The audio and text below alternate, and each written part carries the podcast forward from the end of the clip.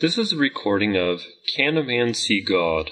1 Timothy 6:16 in light of ancient and modern revelation by James Stutz.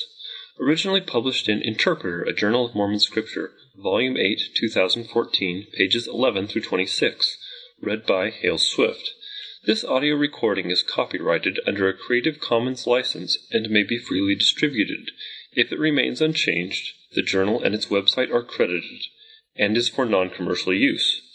A printed version of this and many other articles and resources on Mormon scripture can be found at mormoninterpreter.com. Can a man see God? 1 Timothy 6:16 in light of ancient and modern revelation. James Stutz. I saw a pillar of light exactly over my head above the brightness of the sun. Joseph Smith Jr. One of the perennial points of conflict between evangelical and Mormon theology is whether mortal man is capable of seeing God the Father. The vision of God, otherwise known as the theophany, is the centerpiece of Mormonism's origin story. In 1820, Joseph Smith entered a grove of trees to inquire of God through prayer which of all the churches he should join. The answer to his prayer came in the form of a visitation from God the Father and Jesus Christ. Joseph Smith's first vision, as it has come to be called, forms the foundation of Mormonism's claim to be the only true and living church, Doctrine and Covenants 130. The importance of Joseph Smith's first vision to Latter day Saint theology renders the first vision a natural target for critics of the restored church. The first vision also exists as an assault on traditional Christian teachings about the nature of God the Father, who, in their view, is immaterial and without physical form. Joseph describes God the Father and Jesus Christ in his vision as two personages, Joseph Smith History 117, separate, distinct, and visible. The first vision directly challenges the traditional notion of God the Father, affirming that he has material form, in which light can reflect off his person and be seen by mortal eyes. This bold doctrinal claim is understandably met with criticism from ardent evangelical defenders, who seek to show from the Bible that the vision of God the Father is not possible. One representative example is evangelical apologist Matt Slick, the president and founder of the Christian Apologetics and Research Ministry, CARM. CARM is primarily an internet based organization, also, also featuring a weekly radio broadcast and active message board. On his website, Slick lays out an argument from the New Testament for why Joseph Smith could not have seen God the Father and concludes that, quote, since Joseph Smith's first vision is foundational in Mormonism, without it, Mormonism cannot be true. Unquote. Slick's argument against the first vision centers on his interpretation of 1 Timothy 6:16. Speaking of God the Father, the passage reads, "Who only hath immortality, dwelling in the light which no man can approach unto, whom no man hath seen nor can see, to whom be honor and power everlasting. Amen." This passage has been utilized by Slick in at least three different venues an article on carm.org, during interaction with Mormons in the Carm chat room, and in a YouTube video in which he proselytizes to LDS youth outside the rededication of the Boise, Idaho temple. In his interaction with LDS youth at the temple, Slick quotes 1 Timothy 6:16 and argues that it prohibits anyone, including Joseph Smith, from the ability to see God the Father. In 1 Timothy 6:16, Paul the apostle says that the Father, speaking of God as the Father, dwells in unapproachable light, who no man has seen nor can be seen. So the Bible, Paul the apostle, says that God cannot be seen. Joseph Smith said he saw the Father. If Paul says you can't see the Father, but Joseph Smith says you can, whose version is true? For Slick, this passage rejects the possibility that Joseph Smith could have seen God the Father because, quote, God cannot be seen, unquote. Elsewhere, Slick establishes that the individual being considered in this passage is God the Father, not Christ.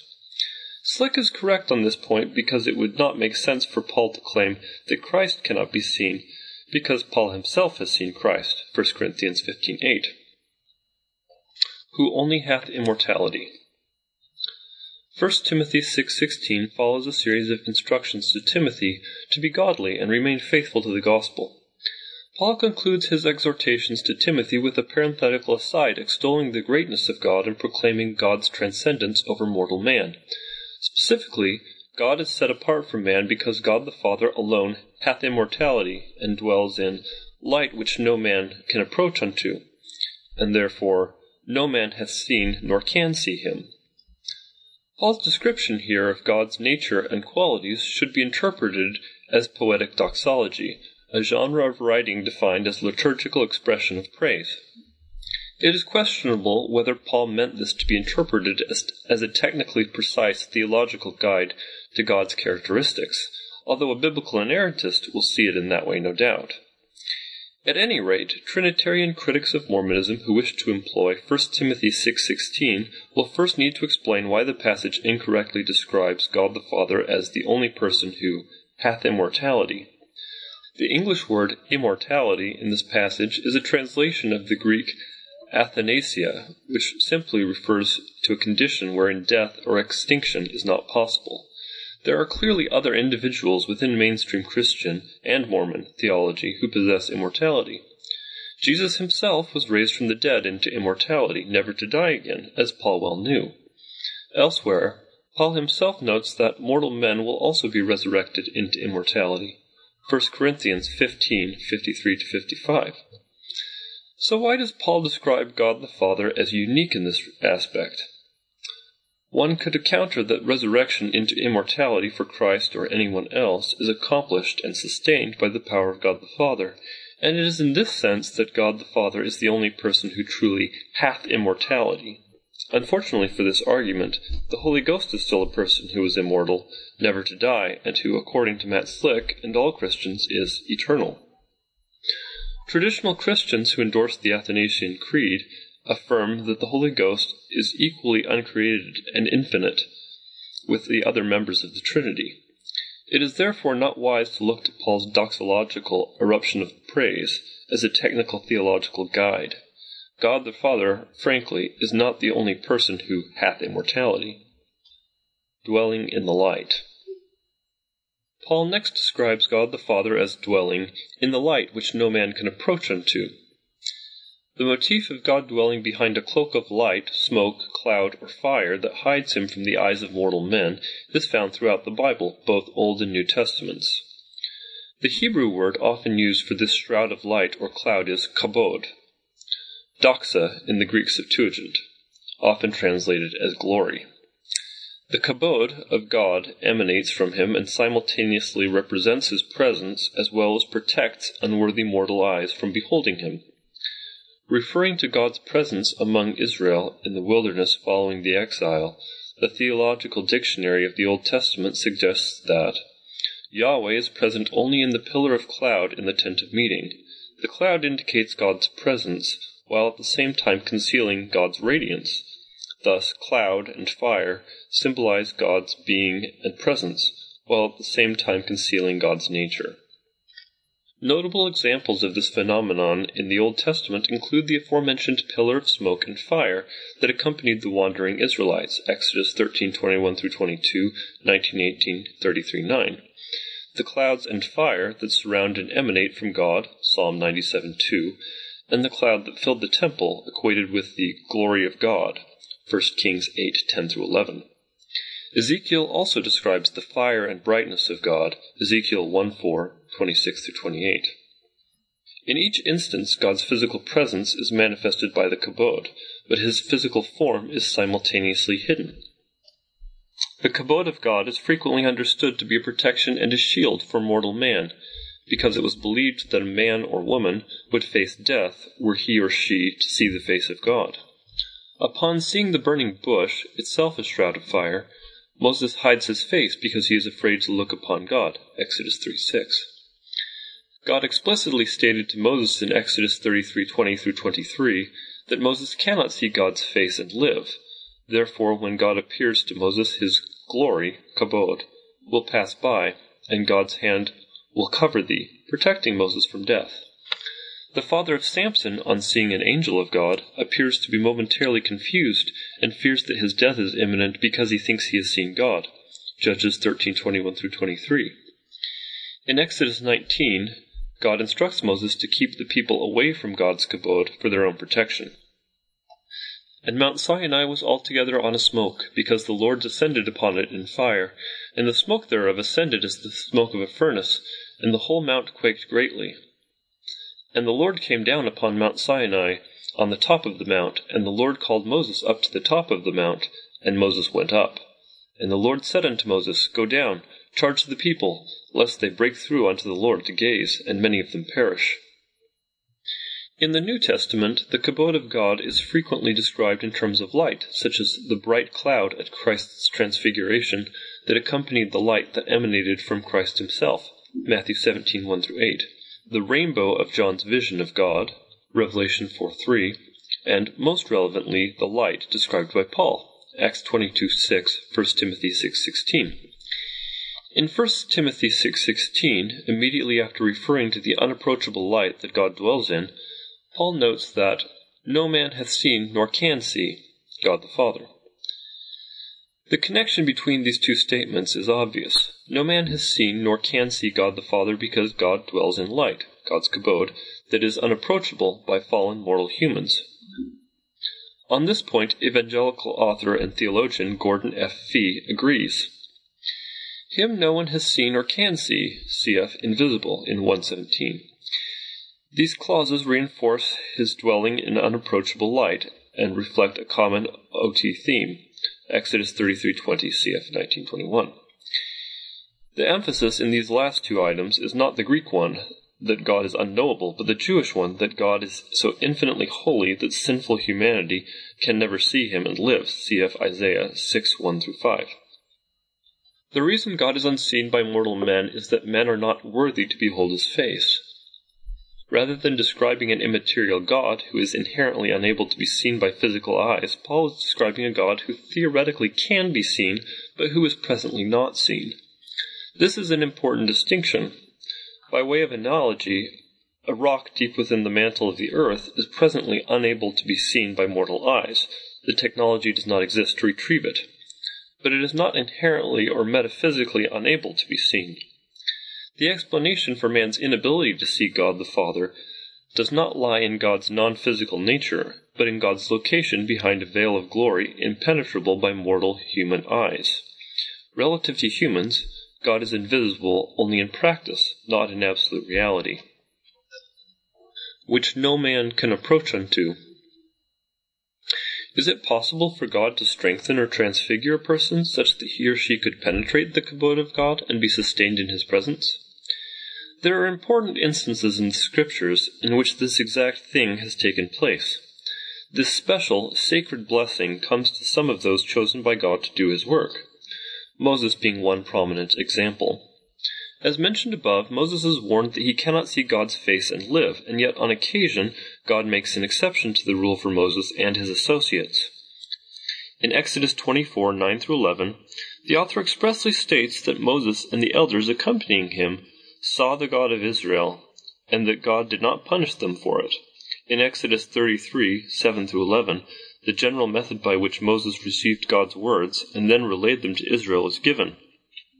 Moses would enter the tabernacle to commune with God, and the kabod of God in the form of a cloudy pillar would cover the tabernacle, simultaneously announcing and shielding the presence of God from Israel. Inside the tabernacle, Moses, as the agent of God, was privileged to speak to God face to face, as a man speaketh unto his friend. See also Deuteronomy 34:10. According to Fabry, Moses spoke with Yahweh face to face. Numbers 14:14, Exodus 33:11. In these passages, Yahweh removed the concealing cloud, which actually represents an element protecting the partner in dialogue with God. When Moses came down from Sinai, his face reflected the radiance of the kabod. Exodus 4:29 through 35. All the Israelites were allowed to see the cloud and fire, but only Moses was allowed to look on Yahweh without his veil. This mode of communication is spelled out in such an explicit manner precisely because it was special and unusual. The general rule is that men do not speak to God face to face, but Moses was privileged to do exactly that. Later, in the same chapter, this privilege of visual contact with the Lord's face is revoked. Exodus 33:19 through 23. It is a unique privilege reserved for rare and special occasions. The patriarch Jacob was another who was blessed to see beyond the kabod of God. Genesis 32:30. After a nighttime encounter with God, Jacob calls the place of his vision Peniel, because in his words, I have seen God face to face, and my life is preserved. The special mention that his life was preserved after seeing God is testament to the fact that this was an exception to the general rule. The prophet Isaiah sees God in vision and fears for himself, shouting, Woe is me, for I am undone! For mine eyes have seen the King, the Lord of hosts. Isaiah 6 1 7. Isaiah's fear is calmed by a seraphim who declares Isaiah to be clean and holy, rendering him able to sustain the sight of God. The author of Hebrews noted that Moses' faith was strengthened because he saw him who was invisible. Hebrews 11:27. This is an especially interesting comment, suggesting that God's invisibility is only invisibility in practice, not in reality, and that exceptions exist to the rule. The Book of Mormon contains a well known example of a mortal man being privileged to see beyond the kabod of the Lord and gaze upon his physical form. The brother of Jared sees the pre incarnate physical form of Jesus Christ in the Spirit because, quote, Never has man come before the Lord with such exceeding faith, unquote, Ether 3 9 through 16. In this moment, quote, the veil was taken from off the eyes of the brother of Jared, unquote, a reference to the removal of the Lord's kabod and the strengthening or momentary transfiguration of Jared's physical body and mind so that he could endure the experience. Father Lehi likewise sees the kabod of God in the form of a pillar of fire, and is later privileged to see beyond the kabod to see God sitting on his throne. 1 Nephi 1 5 through 8. In the Doctrine and Covenants, Joseph Smith describes a vision of Jesus that he shared with Oliver Cowdery, in which the veil was taken from our minds, and Jesus appeared in light above the brightness of the sun. D&C 110 1 through 3.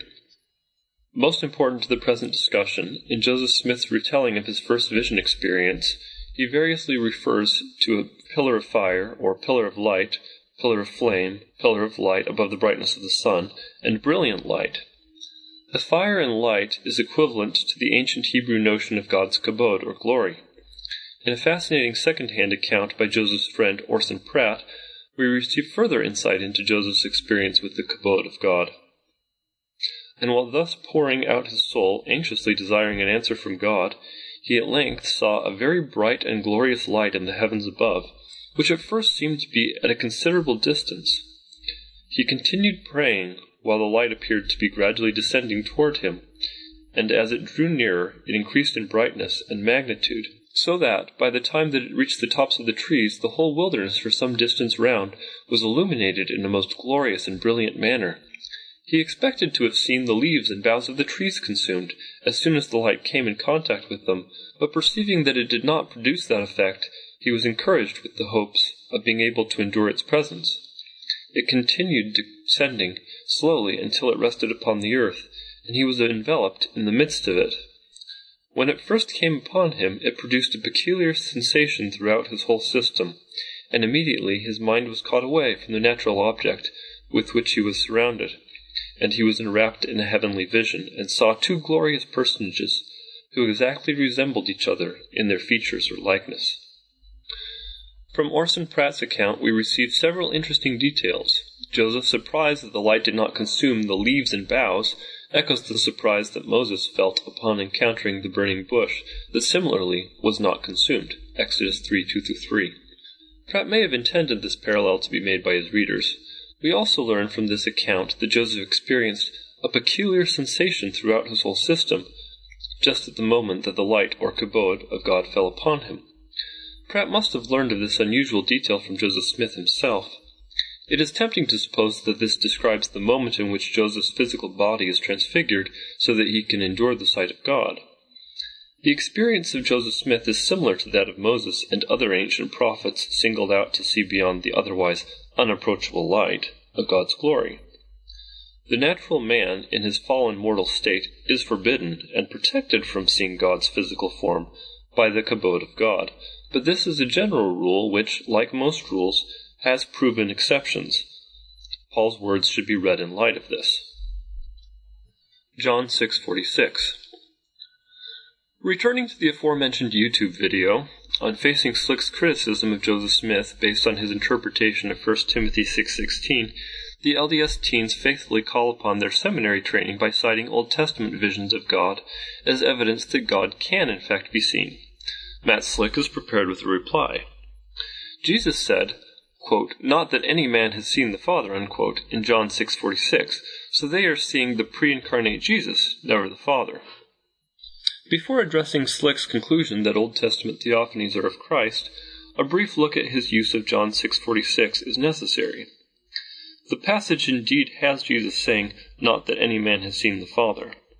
But Slick fails to quote the rest of the passage which reads, Save he which is of God, he hath seen the Father. By consciously omitting the latter half of the passage, Slick appears to be subverting the true intention of Jesus' teaching, which is that he which is of God is privileged to see God the Father. Some evangelicals may contest this point by arguing that the reference to he which is of God is a reference to only Jesus Christ. However, the Bible uh, refers to other individuals as being of God as well. Cf. 1 uh, Samuel 2:27 and 9 6 through 10, John 8:47, 1 Timothy 6:11, 2 Timothy 3:17, Titus 1:7, 1 John 5:19. Furthermore, according to the dominant Christology espoused by mainstream Christians, Jesus' nature is, fully man and fully God, otherwise known as the hypostatic union. If Jesus is fully man and yet is capable of seeing God the Father, according to John 6:46, then it is not wise to argue that a man, by definition, cannot see God the Father. Sensus plenior. Slick's broader argument is that all visions of God in the Old Testament were actually visions of the pre incarnate Jesus Christ. He reasons that because the New Testament doesn't allow for man to see God the Father, the logical conclusion is that all Old Testament theophanies are visions of the Son, not of the Father. Of course, the relevant Old Testament pericopes do not specify that the God being seen is the pre incarnate Christ. So Slick's conclusion that it is the pre incarnate Christ is only possible by reading it through the lens of other scripture, in this case, Slick's reading of the New Testament. This basic method is a common one throughout all of Christianity. Interpreting a passage of Scripture through the lens of earlier or later Scripture is an important part of the Judeo Christian hermeneutical tradition, historically referred to as sensus plenior, or fuller sense. It rests on the belief that the deeper, fuller meaning of a passage of Scripture can sometimes be revealed only by contextualizing it with other passages of Scripture composed separately, even if by different authors widely separated by time and space. The first generation of Christian writers canonized this method by seeing prophecies of Jesus Christ in the writings of Hebrew prophets. Latter day Saints are not an exception to this tradition. Passages of LDS Scripture are regularly interpreted in light of other passages of Scripture. A relevant example of this LDS practice is that most Latter day Saints would likely agree with Slick that the theophanies of the Old Testament are primarily of the pre are primarily of the pre-incarnate Jesus Christ. They arrive at this conclusion by reinterpreting Old Testament events in light of modern LDS revelations, notably 3 Nephi 15:5. Latter-day Saints have no theological issue with Slick's claim that Old Testament theophanies are generally of God the Son, not God the Father. At first glance, this may appear to undermine LDS arguments that appeal to Old Testament theophanies to demonstrate that God the Father can be seen.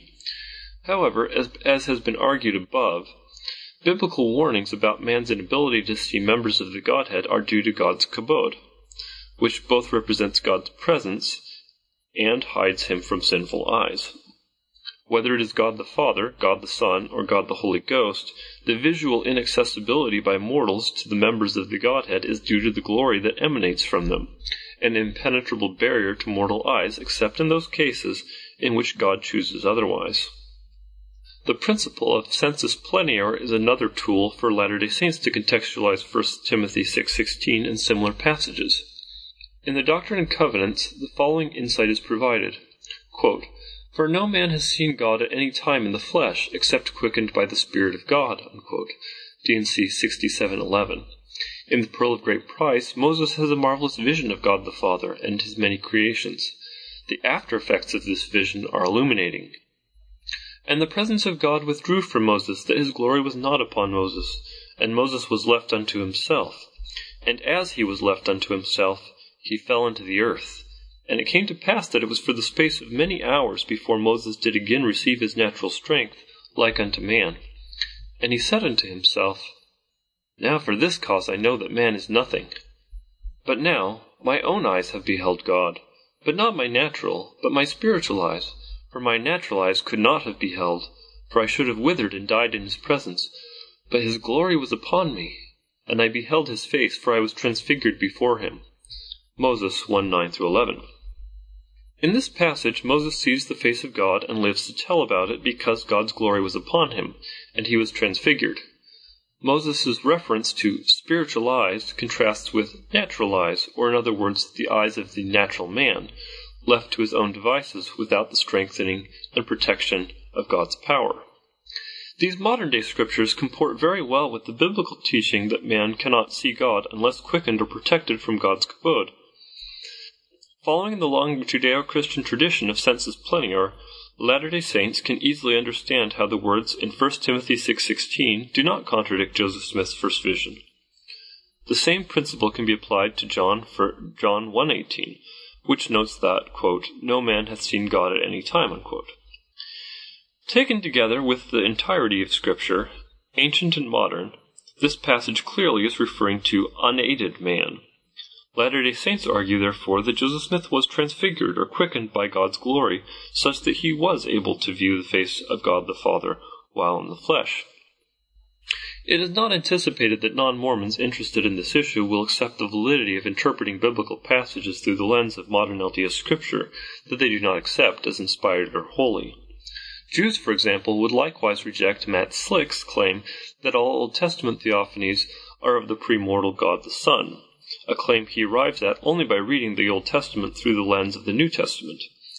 Nonetheless, non Mormons must accept the basic logic of the practice Within the framework of a particular religious tradition, in this case Latter day Saint, it is wholly consistent to interpret Scripture with other Scripture that is a part of that tradition. Conclusion God the Father dwells behind a curtain or veil of unapproachable light and glory, kabod, which is not penetrable by the eyes of unaided mortal man. Only in rare instances of grace is a mortal strengthened by God's power to the point that he or she can pass through this barrier and endure the vision of God. Paul's doxological description of God's transcendence over man in 1 Timothy 6:16 should be interpreted in that context. God is capable of revealing his physical self to man. Such was the case with Moses and other ancient prophets, and such was the case with Joseph Smith. This has been a recording of Can a Man See God? 1 Timothy 6:16 in light of ancient and modern revelation by James Stutz. Originally published in Interpreter, a Journal of Mormon Scripture, Volume 8, 2014, pages 11 through 26. Read by Hale Swift. A printed version of this and many other articles and resources on Mormon Scripture can be found at MormonInterpreter.com.